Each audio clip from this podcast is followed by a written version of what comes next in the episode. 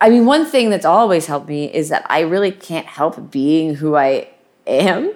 And when people treat you like you're not important or like you're not really there or whatever it is, um, that can sometimes fuel you to make yourself want to be more there. From the studio at Soundworks Audio, welcome to the Misfit Project podcast, episode number two. I'm Lauren Covant, co founder of the Misfit Project, an organization for those out there who have dealt with or are dealing with bullies. Now, a lot of us out there who are bullied or who are being bullied tend to fall into thinking that there's something wrong with us. We ask ourselves, why can't I be more like everyone else? Then nobody would bug me. We crave their approval. The reality is, though, we just might not be like them and they're not bullying us because we're different. They're bullying us because they don't get us. In other words, it's not our problem, it's theirs. Our guest on this episode has been through it, and she's learned over time to own herself, to be proud of who she is, and not let people who don't understand her determine how great she is. She is none other than Raina Douris, currently the host of Mornings on CBC Radio and CBC Television's CBC Music Backstage Pass.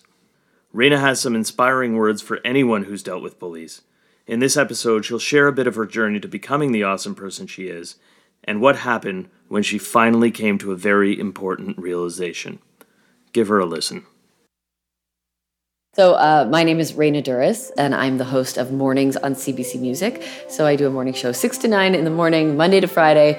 Uh, I play music, I tell stories, uh, basically support Canadian music specifically. The thing that got me on air was I was working at the Edge, like Chorus Entertainment, and uh, I started this thing for independent bands to get exposure where you could sign up a band and like every month they'd pick a band of the month and we'd have them come down and perform in the studio play one of their songs on air so i started going on air with one of the regular hosts just to explain the project or who the band of the month was.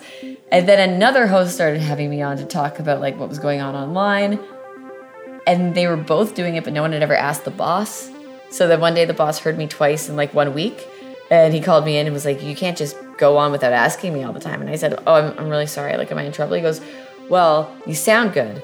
Do you want to try being on the radio. And I was like, yes, I do really want to try being on the radio. So that sort of went from one thing to the other, and now I'm here. Okay, so despite the fact that Raina's killing it now, once upon a time there were people who didn't get her, who tried to take her down a notch.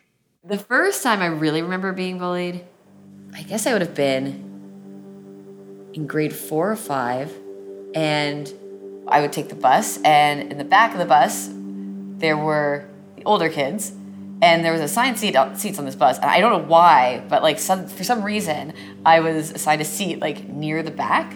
So we had kids all the way up to grade eight on this bus and i'm in grade four.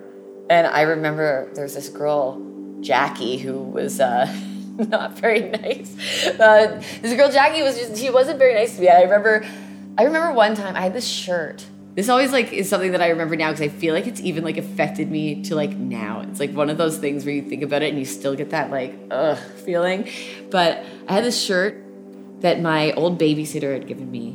And it said, it was like for Montego Bay. She brought it back from Jamaica. She went on vacation. And it said hot on it. And it had like the H and the T were like dripping like they were melting. And then the O was like a pair of like lips, like lipstick kiss on it. I thought this shirt was like the coolest thing in the world for some reason. I wore it all the time. And one day Jackie, like I get on the bus and she's like, that shirt. And I'm like, yeah, it's great. she was like, do you wear it every day or something? And I was just like, no. And I never wore it again. So like a small thing, but like did kind of like, it, I remember what that felt like to get off that bus that day and be like, I'm so embarrassed. I'm such a loser.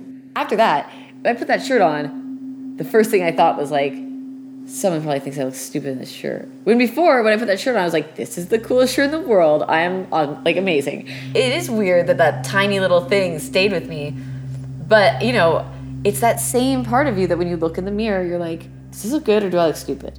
And usually you try to go with the, like, for your own sanity, you usually go with, I think I look pretty good, right?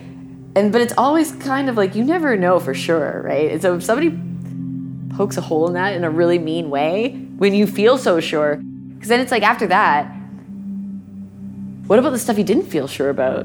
Is that also wrong? Because if you were sure about this and it's not right, then what else are you wrong about? So I think that's probably why that stuck with me. I think that doubt, once you have that seed of doubt planted, it's very hard to get rid of it, right? Uh, I know I'm somebody who really craves approval from people, um, professionally, like in every sort of socially, in all of like these sort of uh, arenas of your life. And I mean, I, I, would never say that that one incident is why, but I I can see how something like that, why that would affect me so deeply. Before things started happening for Raina, they got a bit tougher. Like so many of us, this came about in junior high. Grade seven and eight is like the most awkward time ever for everyone, I think. Uh, and there, I remember being not the happiest person. That was probably when it, things got trickier. My best friend and I had gone to school together for like our whole lives. She lived across like a field from me. Like we were best friends. And then she started splitting off with this other group who weren't always the nicest to me. And she had, up to that point, sort of been like my big ally. And I remember like that really, really being very hard. Um, and feeling like I was like, well, she doesn't think I'm cool. She doesn't want me to hang out with her anymore. Your, your most vulnerable time, you're like grade seven, you're 12, you feel like you're like, what is going on here? I felt like I also didn't, you know, I didn't find some of the people she was hanging out with that interesting. so there was like, I wanted to be liked by them, but I didn't want to do the stuff that was sort of maybe required to be liked by them. When I think back to growing up, that was probably the most uncomfortable time I had. We all want to be loved, and it isn't easy to just accept that someone doesn't like you. But I guess the danger is letting that, letting yourself sort of internalize that and letting making it so that you don't like yourself because that's where i think that's the most dangerous thing because if you start believing that you're not worth liking then you know you're not giving yourself enough credit. And that's when things can get really dark i think. Once i got to high school i had gone to a bunch of these different schools. I'd been in a whole bunch of different sort of situations. I had been bullied i'd been not liked i'd been you know, I'd found friends that I really liked, right? Like, I do remember like a school dance one year where there was, and this is all like, I haven't thought about this in a long time, so I'm saying this memory as it comes to me out loud. But I remember it being like a guy asking me out as kind of a joke, like like as a date to a dance kind of thing, like that sort of thing, where it's like, oh, that's like we wouldn't actually go to dance with you, because that would be weird to do that, right? Eventually, Raina got to a point where she just didn't want to spend her energy trying to impress people. She realized if she owned herself, she would be in charge of how she felt about herself. I was like, fine. If people are not to like you, or whatever, then like, I remember in I don't know, I was in school, I would wear like I would wear like the brightest, most annoying colors, like stuff like that. Like it was like if I'm going to be not liked, I'm going to be not liked. There's like something in me where I just assumed if people were mean to me, they didn't get it. Like they didn't get it, and that was their problem in this weird way. It's like having letting your ego get a little bit big is okay if it's like serving a purpose. You don't want to get carried away. But I think that that's, you know, even if you don't, even if you don't believe it all the way through, there's something powerful in just being like, you know what, they don't get it, and I get what I'm doing, and eventually you will find other people who do get you, because like I totally did eventually. Also, why would you want to be friends with people who are jerks? That's the other question. Like, if you can probably have a lot more fun with people who you don't feel like you have to impress all the time. Because when you find those people, then you get to like grow instead of like try to fit into something else. Looking back, Raina's experiences and coming through them gave her insight into how people like her can end up figuring out who they are. I think that those barriers, when they're put in front of you, whether it's a bully or being told you can't have this opportunity or whatever it is, they make you find ways around them. And sometimes that is what can make you refine who you are. That's when, like, who you are actually comes out because you have to figure something out and you have to figure out what it is that will make you happy. You know, how, where I got to now, uh, and how tied it is to identity and how it felt like I didn't know who to be back then.